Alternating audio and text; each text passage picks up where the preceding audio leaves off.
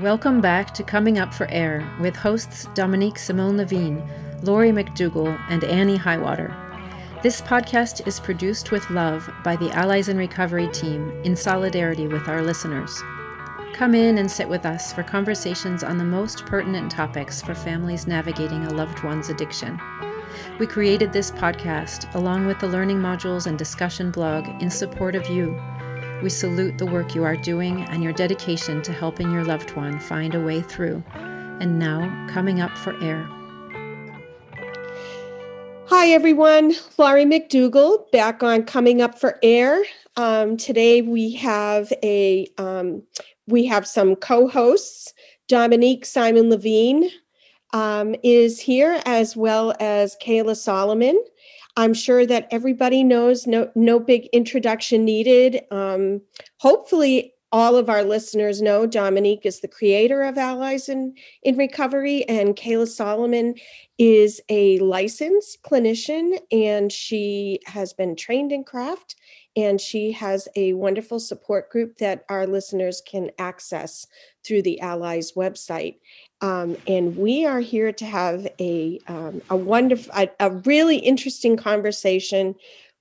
I think as a family member, as a person who has experience with a loved one with substance use disorder, this is probably one of the um, one of the most important conversations we can have, and also one of the most difficult things a family member uh, will have in understanding as well as um, actively learning how to do. So I'm going to just kind of pass it off um, to uh, uh, Kayla. and uh, Kayla, why don't you kind of like dive into the topic? Okay. So, for some of us it's the cognitive behavioral model but it's basically the idea with the, this model of uh, addressing how, what you think.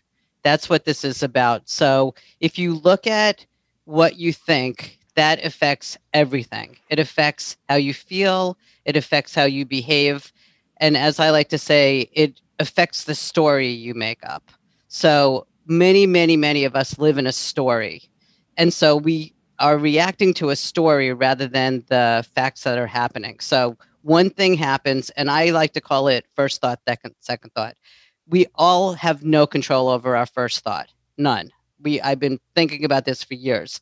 It's a reaction, and uh, the example I like to give is somebody does something, and you have this thought, "Oh my God, I'm going to kill you," And if you think about that being your first thought, if you have a second thought that goes along with that and stays on that thought, there will be a lot of dead people on this planet, um, especially our loved ones. So thank God we have the ability to change our second thought.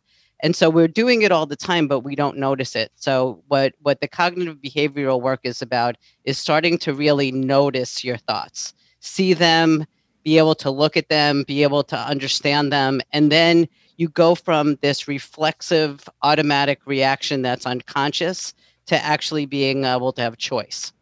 And this is the hardest thing that all of us have to do because the reflexive action is old and it's familiar and it feels like it's right, but it's not. It's just familiar. And familiar does not mean that it works.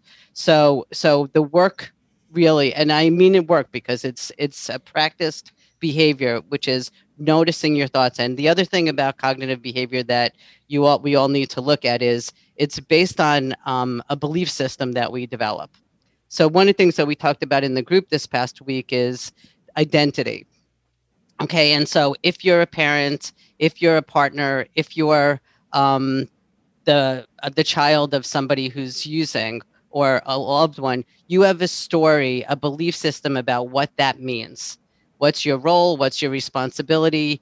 If that person does something, how are you going to feel because of your responsibility for that person? So that's one of the stories you need to break down is like, what, how, what's my responsibility for this other person's actions?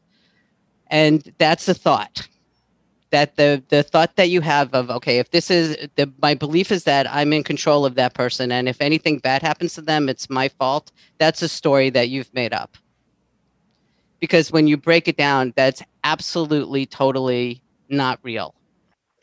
So i will it, stop talking. No this is um so we actually we talk about this in in our meetings as well in rest and um I always bring it back to module seven. And I, um, in my experience, I know exactly what you're talking about. And I truly, and I wholeheartedly believe everything you've said. And, and, um, how we have looked at it is we have an event, we use like these arrows. We have an event, something happens, it triggers a thought and and we we've at, we ask ourselves you know how much control do i have over that thought?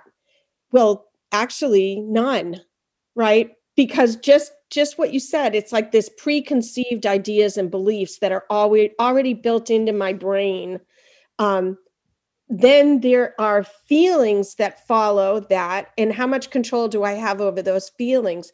Well those immediate feelings almost none because that's brought on by the thought that I had, and that typically um, there's a reaction, right? We have these emotions, and then it's like, oh, I want to get rid of these emotions, so I'm gonna I'm gonna um, react, right? And the whole goal is to change the situation or have some kind of control over the situation.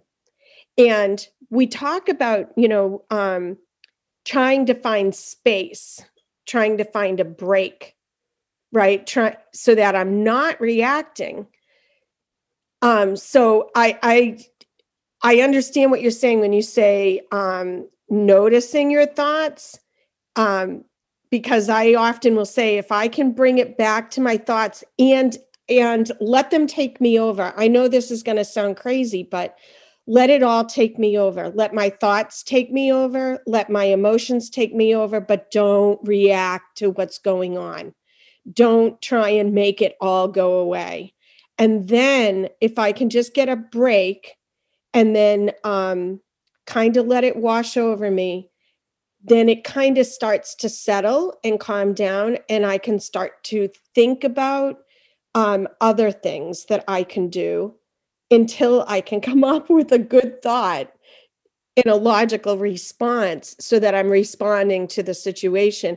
And that break, that in between time could be a couple of minutes, it could be a couple of hours, it could be the night, it could be even a couple of days before I respond, depending on the situation, of course. Um, and there's a few there's a few things that I have found that um, and maybe you can talk about this a little bit but there's a few things that i have found that come up when when doing this. When i first started doing this i thought that this would make my really difficult bad feelings and emotions kind of go away that that was the goal that i would uh, that the goal is um that it's going to kind of it's going to make the bad feelings go away and good feelings are going to come in. And I learned over time that actually the bad feelings are going to stay, they're just going to get dimmed. Um, I'm not going to feel all flowery and wonderful. It's just going to get dimmed and it's going to allow me to come up with a better response to the situation, if that makes sense. Yeah, I, I, I, and yes, I completely understand what you're saying. It's like, and I think the story that if I do anything, I'm going to feel fabulous, I think is ridiculous because right. we don't have control over that. So I think then you set yourself up for a great disappointment. I'm going to be the Dalai Lama. I'm going to be peaceful, whatever. That's not the goal here. The goal is if you're, especially if you're dealing with a loved one that has continued um, difficult behavior, you're in a lousy situation. So it's right. like this constant irritant at the very least. And I'm being very minimizing of it, but it's a scary situation. So what happens is you're not it, the goal is not that you're going to be like sitting there you know like oh life is good everything's great i'm fine because that that's not real either it's more that the first thought is oh my god and it goes it sends you into catastrophe okay Right. and if you think about what happens when you're in catastrophic mode, you're actually at your least effective because Right. you're you're responding to the lion um, in the primitive days, which is what all of this is about. Is how are you going to deal with the lion? Um, and all of our internal systems are built to get us away from the lion. You know, are you going to run? Are you going to hide? Are you going to scream? Whatever. Um, and, that, and we're built in as primitive people because we still are um, to like do to respond to that. The problem if you're dealing with somebody who's dealing with substance use is that you're li- you're living with a lion. Right. And so it's like, okay, if I'm living with the lion, then how do I calm my system down enough to be able to not be eating, drinking and eating battery acid every day? Because you can't live with this. The lion is supposed to be a momentary response. You're supposed to respond and be okay and go on with your life, and then life's supposed to calm down. If you live with the lion or worried about the lion all the time, your system is on hyper reactivity. Right. High what happens is cortisol levels. Your cortisol, they're off the charts, and it and what twenty four seven. that's why people are exhausted and that's why you feel like you know you can't go on and you can't focus on yourself and there is no self and by the way another topic one day that we have to think about is how to put yourself in to your story so because part of what happens is if like when i ask people how they're doing in the group the first thing they do is tell me how their their loved one is doing Yep. Yep. number one lion response okay the lion is sitting with me the lion has done this blah blah ah! so you're you start freaking out so part of it is where you focus gets it becomes bigger it's like in the big book they it's um dr alcoholic addict it's ba- basically what you put your focus on gets larger so if you're focused on this per- other Right. person and what they do you're already dysregulated Right. automatically Right. And that's the catastrophizing, right? Yes. That's the right. I can't do this anymore. Well, actually, you can because you are.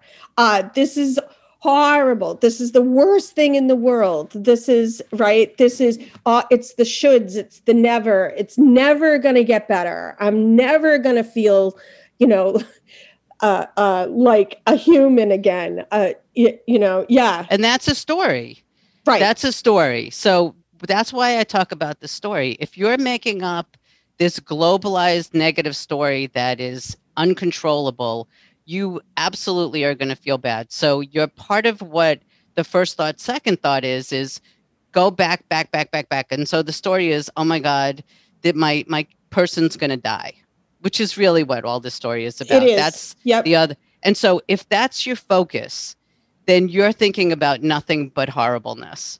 And so you have to pull yourself back. And one of the things that I do all the time, both with my clients that are using and and their loved ones, is there's a tremendous amount of strength in the person who's using the substances. Like when I think, okay, I'm going to live on the street and I'm going to live in a crack house, blah, blah, I'm like, oh my God, I couldn't do that. They're like thinking and scheming and figuring and manipulating all the things that drive you crazy about them is their strength. So it's like they're they're still taking care of business. And I look at it from the strengths perspective. It's like if you if I look at my person like I don't know how they're still alive after all this time.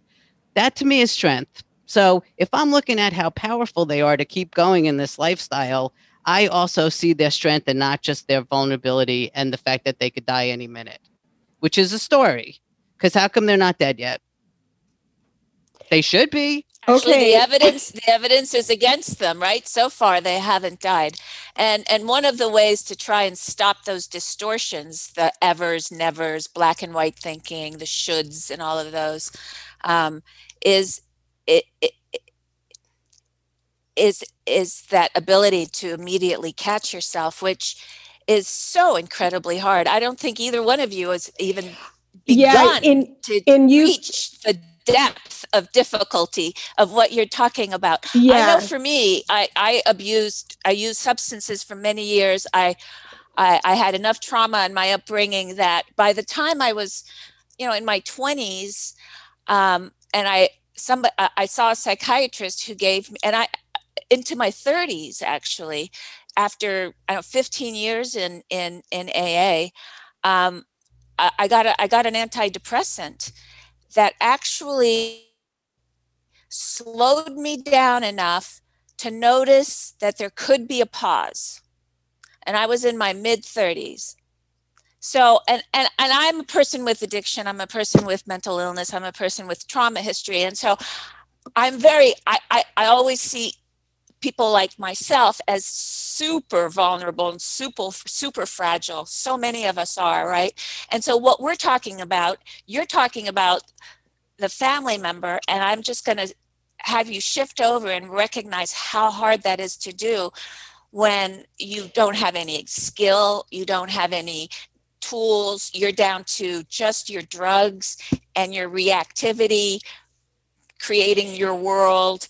Um, it, it, it's, it's a very difficult place to be and how hard it is to learn about that pause. And, and Kayla, right. Kayla is instrumental in and, and that first thought, second thought, and the way you do it in, in your rest groups to help us break it down. I have I have one question though that's always bothered me.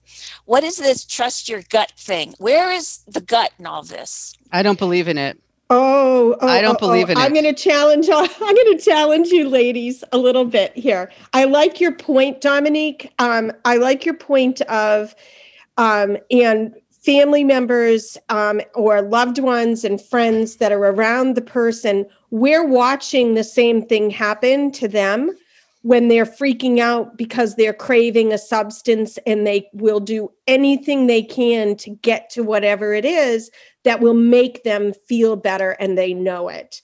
So it makes sense that they're response is to lie, cheat, steal, flip out, blame you, do right? We're watching it right in in action, but we're not recognizing it. That that's what that's exactly what's happening, right? They the event is, oh my God, I'm going into withdrawal. All I can do is go and get that substance to make myself feel better. It, it could it could be it could be anything, right? It could be going into withdrawal. It could be a death of a friend. Oh my God, my friend died. The only thing that will make me feel better is to go and have the substance and they'll go and use, right? So we watch it happen all the time without any recognition. But I'm also going to go and challenge you on a couple of things. So I'm going to tell you right now that in my case, Kayla, in my case, um, I did see my son die, and I saw him die multiple times. So that is a part of my story. That's trauma. That trauma. And so I don't care what um, someone tells me, or for me to be able to overcome that was was uh, I wouldn't even say it was a mountain. It was, you know, it was like it was like put another planet in my way um, to overcome. And I saw it multiple times. Um, it wasn't just one time. So, um, and especially early, you know, uh, right after it happened, whenever there was a situation, you're putting me right back to um, you know, finding my son um, and asking me to overcome that and stop um, catastrophizing or to it was an it would be an impossible impossible task.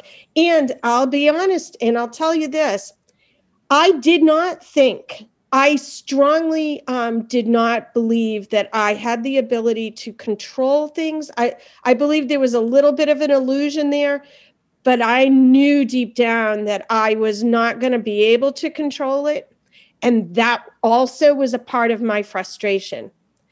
Your son or yourself? My, uh, um, the situation. Mm-hmm. Right. I knew that I wasn't, I knew, I knew heroin is not, you know, how do you stop someone from using heroin? And that was, that was just from watching movies and you know and reading about it in the news and you know knowing that this, boy i've got a monster in front of me and i really knew that i wasn't going to be able to um to stop that and just that frustration alone was so difficult to overcome so that i could do and i i hate to i'm going to put it in quotes the best thing because me because sometimes i think well maybe in the moment i needed to protect myself i just wasn't able to to get over this mountain.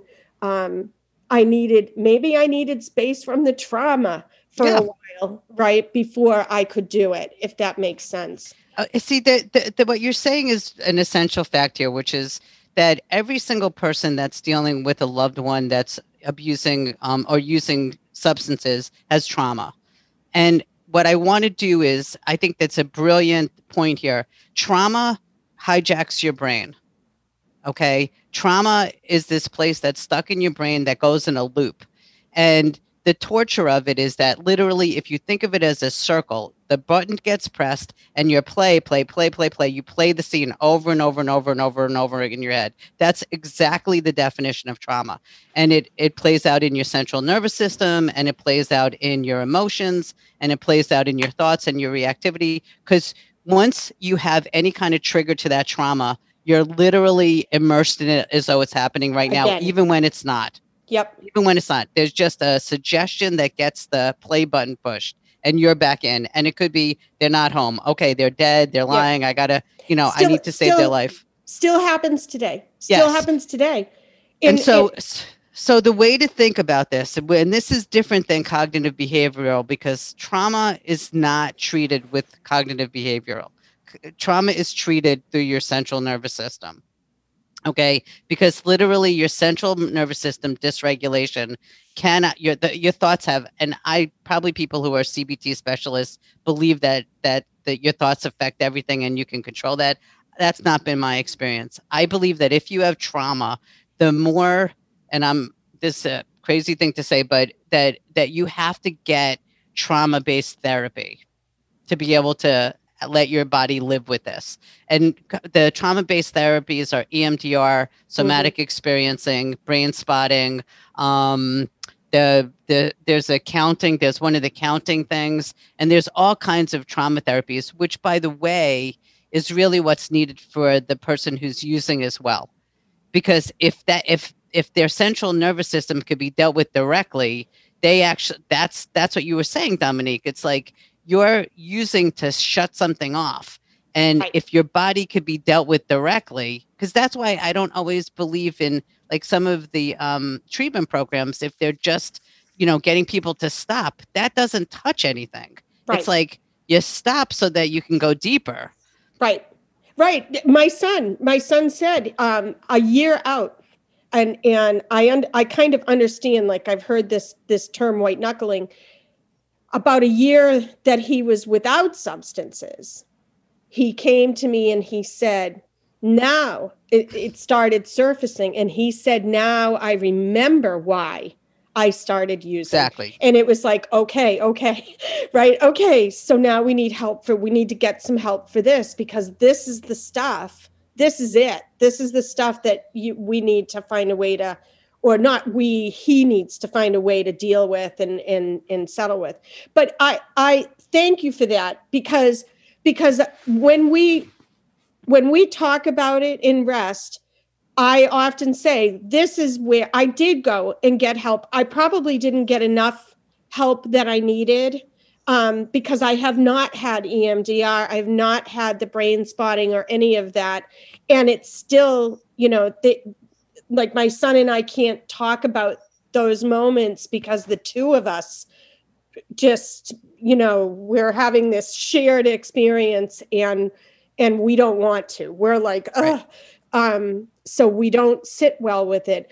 But i also and i'll also tell you the first time i started doing this cognitive behavioral um, stuff um, where i was following module seven, I was like, oh, here it is. Here it is. You know, he took off for the weekend on me. And I knew, I knew what he was doing.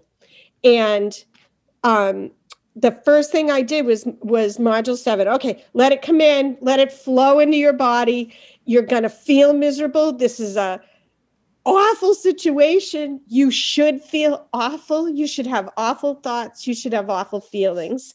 And then and then it was like, okay, okay. And then I I talk to myself. I always will say I have an inner voice, but actually it's more of an outer voice because I actually say the words. Um, and my husband, I remember my husband standing there like watching me as I'm talking to myself. And I said, okay, Laurie, there is really, you know, there's nothing you can do. And, you know, if he is, if he is dead, and I really, really, cons- I often will I went to the worst possible yep. situation because I felt like I needed to address that first, right? And so it was like, okay, if he's dead, he's he's not going to answer his phone or anything like that and you can start falling apart right here right now um, and spend hours sobbing and crying and pacing the floor and flipping out and doing all of this stuff and then you'll be absolutely exhausted in the morning and you still won't know and you can't do anything. You can do nothing. You can't even start making arrangements for a funeral because you don't know right? Or you can get on the couch with a pillow turn the tv on try and get some sleep. And if you wake up because you're having nightmares you can turn your attention to the TV and try and go back to sleep. You can get up in the morning, you can eat a breakfast, you can, right? And so I was like, oh my gosh, in that moment, uh, I'm talking about taking care of myself. This is what everybody's talking about yes. when they say take care of yourself, right? right. And um, and I'm glad I I I went that way. And and I also considered I I was like, okay, you why don't you do that? Why don't you get on the couch? Then that way you won't have the crying and the flipping out. You won't be exhausted. And give yourself permission that when the police show up at the door whatever time they show up at you can go ahead and you can fall apart then. You can go ahead and you can do it. And you, you what you just described lori is the story okay? Hmm. So the story is they're dead. So you spend the weekend with their dead Okay. And then he walks in on Monday. So you have two choices. On Monday, either he walks in or the police walk in. And so to me, it's like, how do you say, okay, I'll find out on Monday if he's dead. And right now, I'm going to assume he's alive. So he's alive. He's doing a mess, whatever messy thing he's doing, but he's alive. And the, the other thing that I believe in, and this is just a personal thing, which is that this is, I think that we think that we're God or some higher power or we're in charge of everything that we're going to be able to control the, them enough that we're going to save their lives. So we're superheroes. And and truthfully like i sit in the group and i'm like wow i've never seen more resources skills like brilliance and i sit in the group i'm like my god you know you guys are the ex they're like they ask me questions i'm like you're the experts. But what happens is that we always tell a negative story and our story is like how can i go in and save that person right now? Which that's the part that makes no sense because you don't even know where he is. Like you're going to ping him or have him on that 360 app where you can find him. The what happens is that i believe that at some point the letting go part of it is what we need to focus on. So i remember years ago there were, my partner wasn't home and i'm like oh my god she's dead on a highway. She's not answering her phone. And she she said okay i want you to imagine whatever this higher power you believe in. And again it's not about god. It's not about like you have to believe in something specific. It's that you're not the end of the story. There's something bigger than you. The universe the stars whatever we're part of something larger. And she said imagine that there's this gigantic hand with a gigantic comforter on it and that you put your loved one in that comforter and you fold up the comforter and they're in the hand of this larger entity that's not you and that that is your way of keeping them safe. And I will tell you that that calmed my, it gave me something to visualize. It gave me something to calm my system down. It gave me something to do. Because that's part of the problem. If you're in your thoughts that are negative, you're just ramping yourself up. I I hear you, but I can also I can also tell you that in it just through my own experience, um, you couldn't convince me he wasn't dead. Like you, you there, there was no way that you could have convinced Okay. me. And um, and in fact, uh, oddly enough, my husband and I, uh, my husband and I had a meeting with our with our family counselor, and I said to him, "I know he's dead," and he and he tried. He was like, "Had you don't know?" And I was like, "No, I I know, and you can't tell me otherwise." And I was wrong, right? He he survived, but um, I you you couldn't in that moment but th- maybe that's what i needed because it was like i did calm myself down and i did you know um I, I just dealt with it as best i could and i knew i i'm not going to be able to get in contact with him. He's not he's not going to hear me. And i considered things that were crazy like um manipulative things that i could do right? Like i'll send him pictures of his puppy and make him feel bad that the dog is here alone without him right? And maybe he'll come home. And i said no that's you know i i just started saying okay that's ridiculous. It it's not going to work. It's going to make him feel worse. It's not you know. And and so i kind of like talked myself down from these crazy things. And actually doing it actually helped me to um to understand uh um uh alternative thoughts if that makes sense Yes. like other things that could be happening. And so when i woke up it was like oh you know what? I'm not going to do any of those crazy things. You know i am going to send him a message and my message was um i'm not going to my message was uh non-confrontational but letting him know that i know what's going on so i just said hey i know i can't change what's happened I wish you'd just call me, say hi, and then hang up on me just just to make me feel better. And then and that was it. And he did. He called me later and it was, you know, it was like, okay, well, just come home, you know, and uh and we'll figure out what needs to be done next. But you know, I and we I, I kind of did put it in his hands when he came home because it was let you know what am i going to do? He had a he had a relapse or a or a lapse or um, whatever it is you want to call it a bump or whatever it is. Um, but this, this is a great conversation and we need to have more of this we need to really dig in more because i don't think we even got to dominique's actual question as well About the gut, which is a different story. yeah, let's talk about the gut. And um, I believe in the gut.